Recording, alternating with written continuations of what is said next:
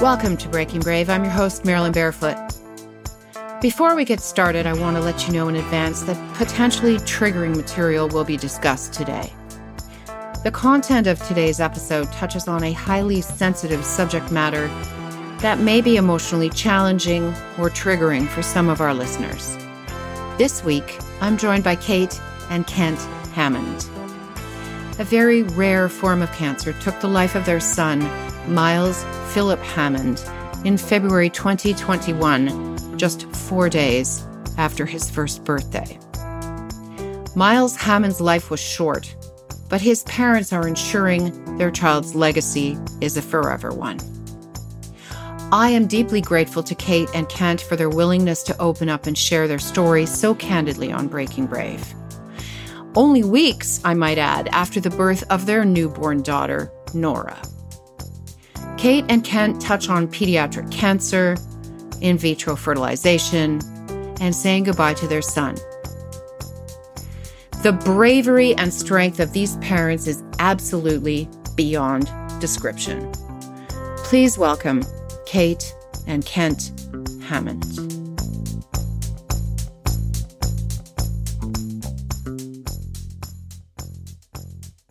I am very excited to introduce Kent and Kate Hammond and their beautiful baby, baby Nora, to Breaking Brave. And the reason that I actually came to know you, Kent and Kate, was through my advertising agency background and through your family member, Kent, who is the founder of Broken Heart Love Affair, and they connected us. And they connected us for such an incredible reason. And that's why I wanted to have you on Breaking Brave. I would love to, and maybe I'll start with you, Kent. I would love to hear the story of the beautiful baby boy who isn't with us on this call or on this earth anymore, Miles. And and I just I think that your story will help so many people in the world. We have a global audience and that's what we're trying to do is to show people bravery in all different walks of life and give them hope. Yeah. So Kent, maybe you could start with tell us a little bit about Miles. Um, Miles uh, is our son, or was here with us. Um, he was born February 5th, 2020, and uh, we lost him on February 9th, 2021. Miles was uh, beautiful, happy little boy. And when he was about three months old, close to the time, you know, where Nora is now, uh, I was just playing with him and I, I had found a little lump in his foot. And, um, it, and that just started months and months and months of, uh, a battle that we, we didn't end up winning. But, um, through that, to talk a little more about like who Miles is, he was just uh, the light of our lives. He was such a happy, strong uh, little man the whole whole way through all the awful things that were dealt his way, and uh, he just had a spark that it's kind of hard to explain, but people just tended to gravitate to him. And he was born right at the beginning of COVID, and um, a lot of his life was spent isolated with us at home or uh, out with people with masks on and somehow he navigated that whole world amazingly and connected with so many people. And it seemed like every doctor and nurse and friend and family member just seemed to gravitate to him before even like even before he was sick but it just seemed like once he was sick everybody everybody gravitated to his energy. He just had a really fantastic energy the photos that I've seen of him, certainly you can see all of what you've just described, Kent shining through his eyes. Can I then ask, lump on a ba- within the baby's foot? What hmm. what do you do?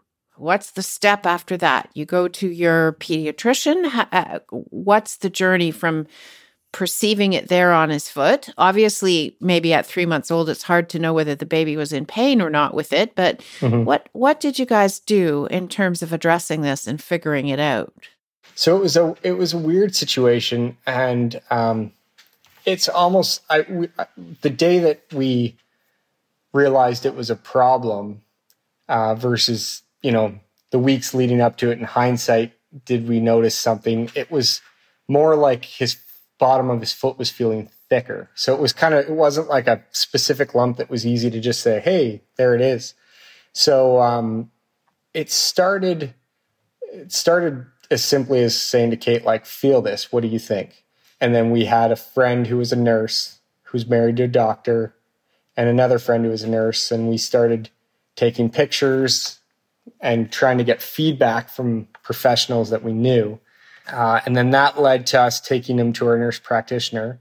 And uh, Kate's going to be the the better person with all the the specifics and details. But um, we went from the nurse practitioner to the hospital to have a scan, and it came back as uh, misdiagnosed it as something else. Um, but it continued to grow, and we were kind of suspicious about it. Um, so we went for another scan at Soldiers Memorial Hospital in Orillia, and then the doctors down there, I think they as soon as they saw it, they knew something was off, and um, and they sent it down to sick kids, and then uh, it was a little bit tricky to get into sick kids, and from what we learned that we didn't know at the time was it's sometimes hard to get on that ride to get in but once you're in the sick kids world, everything goes really fast. So, um, you know, we were sending more pictures and updates to some doctors at Sick Kids and their doctors in Orillia. Um, and it was growing rapidly at that point. Uh, his foot seemed to just be getting bigger and bigger every day. So um, we finally got the news that it was a cancer and they had an idea of what it was, but they weren't 100% sure. And, and it was still, we, things weren't happening quick, quick enough for us because it was a daily change that we were seeing. So we went back to our nurse practitioner and said, you know, what do we need to do to make things happen? And uh, I don't know what he did. He did some, I think he went through a, a bit of a back door and chatted with um, some people at the hospital, sick kids, and uh, got a call like I think it was that afternoon to come down and he started chemo the next day. So it, it all happened pretty rapidly once once we got in. And then from there it was you know one session of chemo uh, a few weeks of recovery you know weeks of recovery another session of chemo weeks of recovery uh, throughout the summer. So he was born in february. We found it around easter um, and then spent the spring and summer uh, just going through the wringer of treatments back and forth to Toronto, back and forth to Orillia. And then uh, um, come September, it was obvious that things weren't. Um, it seemed like things were getting better, but it was an extremely rare and extremely aggressive cancer. But yeah, and come September, he uh, you know, I think it was maybe August or or July that we found out that they were going to have to amputate his foot, which was a big hurdle, but we thought that was going to be the solution. So, uh, yeah, we went through the summer and then knowing that the fall was going to be a big moment. And uh, he had his foot amputated on September 10th. And uh, the lead up to that was awful um, this like just the worry and the concern. Um, but you learn pretty quickly, especially when you have a little boy like Miles. It wasn't that bad. He he lost his foot, and that was awful for him and for us to go through. But on the other end of it, and Kate and I have often talked about that experience, is he came out of his surgery and looked up at Kate, gave her a big smile, and uh, that's kind of that was his whole energy. And you know it just put us at at ease. And and after during his recovery he was fantastic. And just you know he was at that right age too where there were no social pressures or concerns so he could just be himself and learn to be without the foot instead of learning to act within the social constructs of the world as well as recover from it. So it was a, it was actually really this might sound strange, but it was kind of fun afterwards to like we were learning lots and we were excited to see where he was going to go go with it all. Yeah, and it was uh, it was really uh, an interesting time, and he was getting better and healthier. And we had a scan about Christmas time, just before Christmas, and it was clear, and we were that was fantastic news and for Christmas, and we had an amazing Christmas. And Kate's parents came to stay with us where we live in Muskoka, and um, my parents stayed overnight on Christmas Eve because it was still COVID, so we had to keep our circle pretty small. But um, yeah, we had a really, really fantastic Christmas. And then after Christmas, he just started. Um, he, he, was like nauseous, and we went down for. Uh, he, you know, he was sick a few times, but at strange times, and we didn't. Kate had a really bad feeling about it. Uh, I think it was a maternal instinct, and had sort of said, you know, I'm worried about this. And I said, well, you know, babies get sick, you know, it's not really a big deal. And we had had the clear scan just before Christmas. And um, yeah, and then uh, we went for a checkup in January. And um, yeah, it was, it was, sorry. Yeah, I had uh, metastasized to his brain. And uh, he, uh,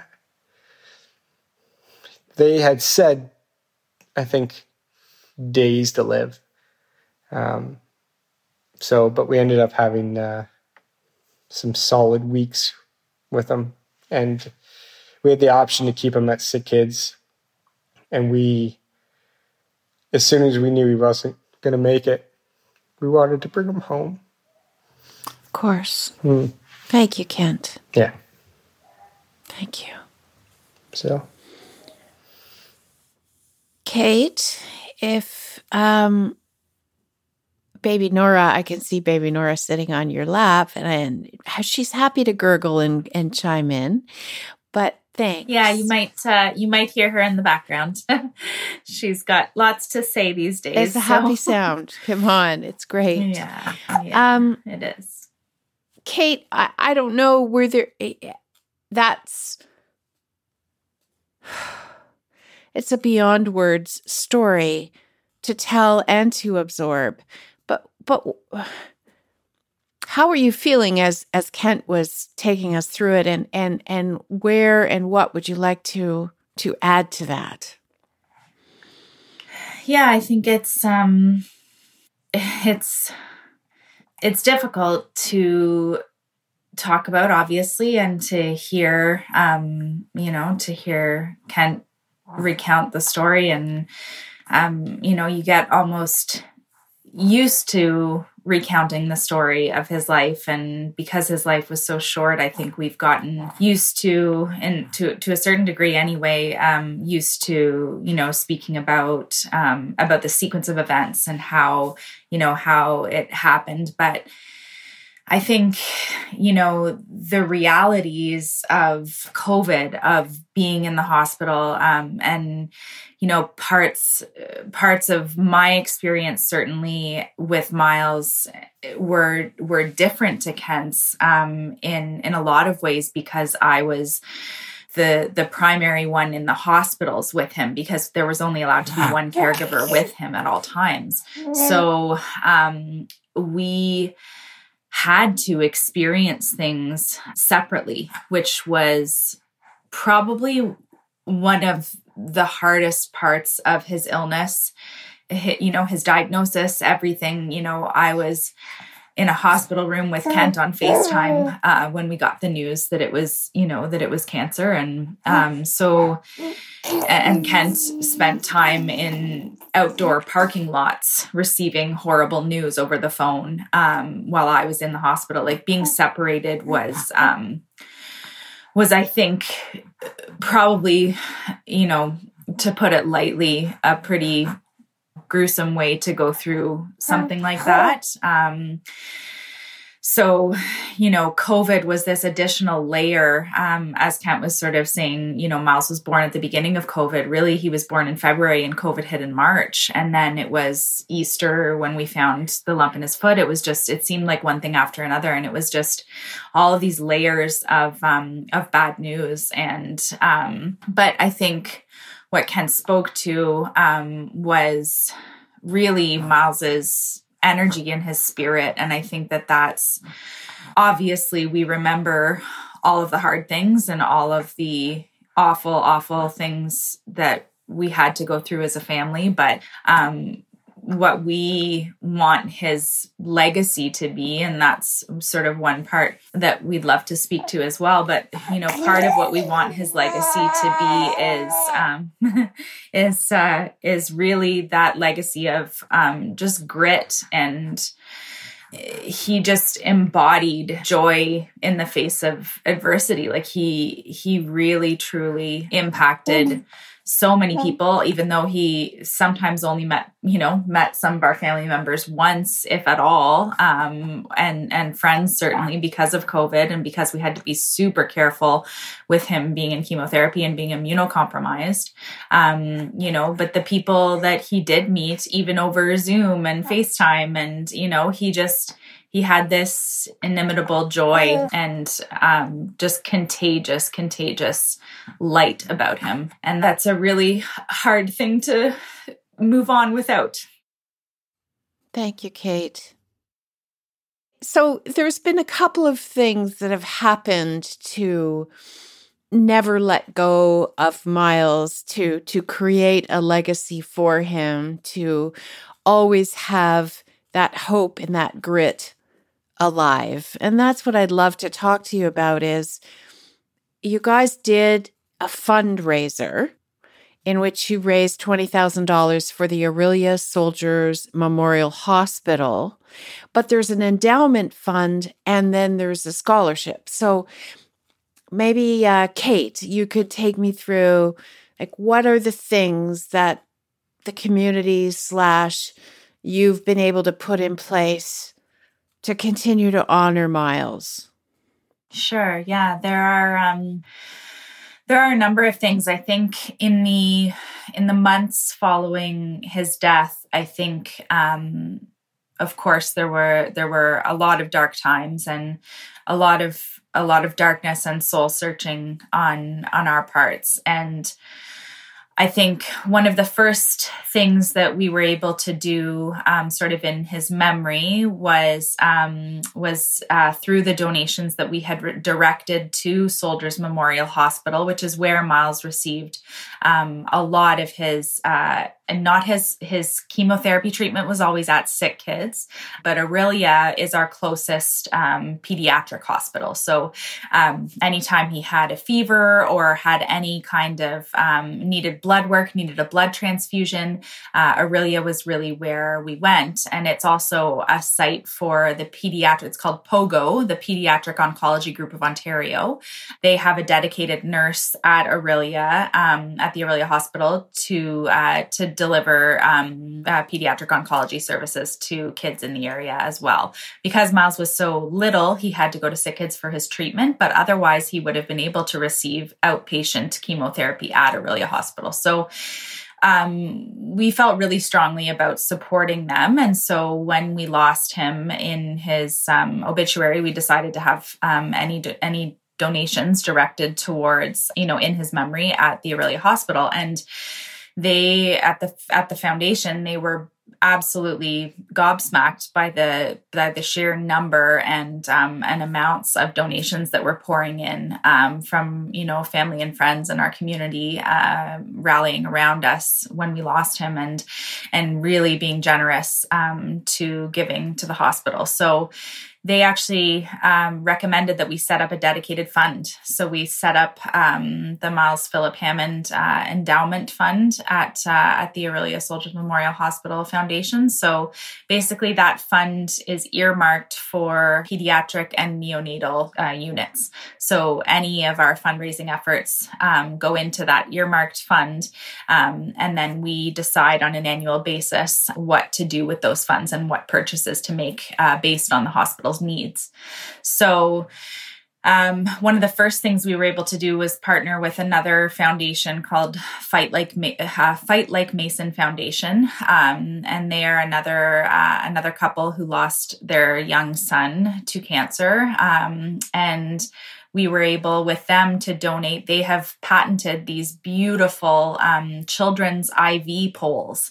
So, you know, if you picture going into a hospital getting any blood work done, you've got these, you know, ugly metal wheelie poles that they bring over. And, um, you know, and so when there are children receiving any kind of blood transfusion or intravenous treatment, um, they would be using these old IV poles. And so, what Fight Like Mason Foundation has done, they've created um, and patented these beautiful children's IV poles, and they're brightly colored. They have, you know, cartoon characters or emojis on the top of them. There's, you know, unicorns and smiley faces and cupcakes and all sorts of fun things. So it really brings down the intimidation factor um, for kids who are getting treatment that they can, you know, pick a superhero pole or, you know, so it's um, it's really neat. So we were able to partner with them. Um, and that would have been the spring after we lost him. So we lost him in February. That would have been, um, I believe it was in May. So that was one of the, really the first things we did um, and purchases we made with the funds we raised in his memory. And I think for both of us, I think it was the first time we felt any relief from the pain. Um, I know for me, it was the first time that I felt any sense of light or hope um, after losing him. And, you know, being able to see, um, we had some nurses share pictures of the first patients they had with those IV poles. And, you know, looking at those pictures was the first time, you know, I, I really experienced joy um, since losing him, um, knowing, you know, that that in his memory we were able to do something that was going to have even a small impact on other sick kids, you know? So, and their families. So that was really, I think, um, a turning point for myself. I can speak for myself and probably for Kent a little bit um, in terms of us really wanting to make sure that um, that we were preserving and continuing his memory through helping um, and through you know acts of service to other families in any way we could. Um, so yeah so that was the first sort of thing we were able to do. And then we started planning um, with the funds that continued to roll in, um, we were able to start planning a first annual um, fundraiser event. So in February, which is his birth and, and death month, we decided to host a first annual fundraiser. So we did just a big sort of dinner and live music and silent auction. And yeah, the first annual, um, we only had 50 guests because of COVID restrictions, but we were able to raise, yeah, we crushed our, our um, fundraising goal. We were hoping to raise in and around eight to 10,000 and we doubled that. So we were thrilled. Um, and we were so fortunate. We had so many amazing, um, community members help us and, uh, and donate and, uh, and donate items to the silent auction. So, yeah, so we're in the midst of planning the second annual. We're going to be growing it every year, and uh, and yeah, so that that again, those funds right now we we are continuing to to put towards the endowment fund in his name, um, and again those earmarked purchases for for neonatal and pediatric needs at the hospital. And then you mentioned the other branch of sort of uh, one of the projects we're doing as well is um, is this scholarship fund, which um, I know your background is in communications, public relations, and advertising, and um, and Bev Hammond, who's Kent's aunt. Um, she and her team at Broken Heart Love Affair, actually, her team approached her. They kept hearing updates while Miles was sick and in treatment. Um, and finally, when he became palliative and ultimately uh, when we lost him, they approached her and said, you know, hey, we would love to do something. Um, and um, we're thinking of some sort of a scholarship. Would would your family be interested in in doing this in Miles's memory? And and you know, so she approached us, and then it just sort of it has grown. So they partnered with the Miami Ad School, which is a big big name in the ad agency. It's the sort of top school that produces some of the most amazing talent. Um, and so the Toronto campus uh, of Miami Ad School came on board, and uh, along with Broken Heart Love Affair, they offered two students a full two year scholarship um, in Miles's name. So it really, we were able to be part of the selection process for the two um, the two candidates who ultimately um, were successful in in getting this this full scholarship. So what we really were looking for in that selection process was two individuals that sort of embodied that spirit of Miles, where it was you know something where they were really um, getting sort of a a big chance at something that they wouldn't have otherwise been able to experience. So, um, so it was pretty incredible. Uh, so that's sort of the um, the Miles Philip Hammond uh, Scholarship Fund through um, through Miami Ad and Broken Heart Love Affair, and um, and that's again going to be um, on an ongoing basis. So um, the two students are going to be they're coming through. They're just finishing their first year now, so they're in, they're partway through their first year, and um, and we're hopeful that that they'll go on to do amazing things, you know, in Miles's name, knowing that that this you know this opportunity sort of came about because because of his spirit. So yeah, so those are sort of in a nutshell, in a long-winded nutshell, those are the uh, the fundraising um, and memorializing efforts we've uh, we've been sort of keeping busy with um, since losing him. Thank you, and it it I can feel it in you in terms of the ability to bring some form of joy and light and smiles to other kids going through other medical situations, I think I can begin to understand how that weight would have been just a little bit less as a result of that. Kate, I just, I have only this question. It's just the bravery level. The bravery level of you and Kent is off the charts from what I understand through my research, that Miles was is a product of in vitro fertilization and and so it wasn't necessarily an easy road to conceive Miles right away. So it's the wanting to be a mom and then finally being a mom and now having to go through something that no mother ever on on the planet could imagine going through and then wanting to be a mom again. And I can't even imagine what that feels like for you to basically say we're going to we're going to try again. And now here she is beautiful baby Nora. Can you just describe this to me Kate? I mean how did you find that strength? How did you find that bravery through that incredible journey Oh, that's a million dollar question. um, I think the drive to start a family um, was so strong with Kent and I, and knowing we both, you know, have have strong family roots and family ties, and I think that we sort of we made a decision fairly early on in our infertility journey which was a whole other journey um, in and of itself. We we really um, you know we we tried to start a family for probably close to six seven years. Um, and so we decided early on that um, that we were going to have children no matter what that looked like so whether that was you know in vitro fertilization whether that was adoption um, we we just jumped in with both feet both of us and uh, committed to the process and it's a heartbreaking process. It's, uh, um, you know,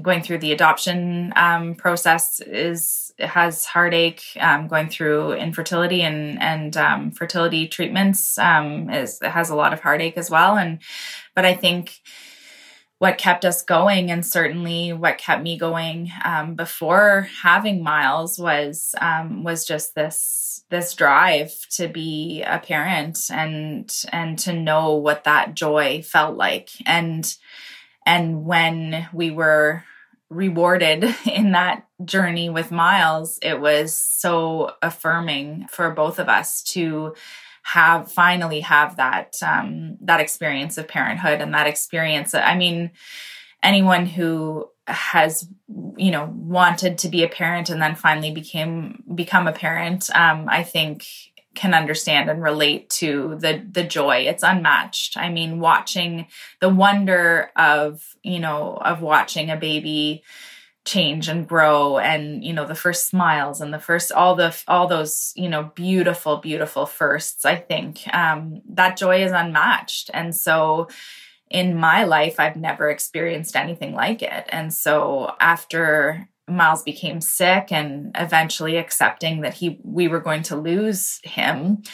I think it sounds strange but even you know, even when he was sick and even before we ultimately lost him, Kent and I both said that we wanted other children, you know, and I mean, although he was obviously our main focus through all of his illness and um, and losing him, I think we we knew that our lives would not be as full ever without him, and we knew that that we wouldn't stop at anything to to have another crack at um, at experiencing joy, um, the joy of, of, of being a full family, and um, and so Nora really is. Although we try, we try not to compare and to um, you know talk about. Not that we don't want to talk about Miles, but it's it's tough because we want her to have her own unique identity and unique experience and not to be you know living in the shadow so to speak of of this brother who unfortunately she'll never meet but i think that what we find in her is that same same type of joy although it's different. It's it's a different experience. Um i think that drive to yeah to just to be a family that drive to to experience that unmatched joy i think is is really for me what kept me going and what kept me pushing forward to know that um to know that we could be a family that we are a family with miles still we always will be but um but that we you know we also wanted to have uh, a living child here with us. And so, yeah, so Nora has um, has brought immense joy, immense, immense joy. Thank you, Kate. Weren't you scared? I mean, I, the grieving process is different for everybody, but after losing Miles, after trying so hard to have your family, and then having gone through all of this with Miles, and then after losing Miles, were you terrified to, to go back to this again, or was there a sense of we're going to be a family and no matter what it takes? Um, I'm still terrified. I'm terrified every day. Um, I think that I, Ken and I have talked on a number of occasions about um, an acceptance of that constant worry and fear. Because i don't think after after having an ill child and after seeing what we've seen in terms of what a child can you know can endure and can go through i think that that fear will never go away. Um you know we still we still you know touch her and make sure that we can't you know feel anything that's off or yeah. you know I'll I'll listen to her breathe sometimes and be terrified that you know one day she'll just stop or you know it's I think that fear is something that will always yeah. be there um yeah but that being said I think that with every with every week and you know with every milestone she reaches and with every you know, with every new memory we make, it's sort of I'm I'm reminded that there is good and that we just we got dealt a really tough hand you know, with our first child. And, and I think that that doesn't mean that bad things are going to happen forever. Um, it felt like that at a lot of moments, but I think we both have accepted that a certain degree of fear will always be there, but that we, we just can't let that fear completely consume us because we've we've chosen to move forward and you know not that doesn't mean moving on but to us moving forward means um, choosing to live. And if we are constantly consumed by fear that something else will happen or that we could lose nora i mean it's just not it's not a way to live um, so i think no no i think we I think when whenever anyone endures any kind of trauma, I mean everyone has everyone has lived experience and and their own trauma. I think everyone um yeah, everyone knows some type of fear and ours ours certainly is still there. So that's yeah, that's sort of a, a really raw and honest answer to your question. It's I wish it was in a in a tied up in a nice pretty little bow, but it's not. It's it's that fear is always going to be there. Um, bravery is never tied up in a nice pretty little bow. Thank you for sharing that. Thank you, Kate. Kent, can I ask you a question about the term that I came across in my research about you? and it it speaks to Nora, and that Nora is Miles's freezer buddy. I just absolutely enchanted by that idea. So please tell us what that means. Well, when we were talking about our um, our journey to start a family, it was a long and a difficult one, and we did the uh, in vitro um, method, and we ended up having. Uh, five embryos that were viable that we could try to attempt to have a baby with. And so, first one didn't work, the second one didn't work, and then we had Miles. And so, after Miles passed away, we obviously took a little bit of time, um, but we decided we we had two viable embryos left, and um, we tried the fourth one, and it didn't work. And we were kind of we had four embryos three didn't work, and Miles was sick. So we were we were losing hope pretty quickly. Um, and then uh, the fifth one was Nora.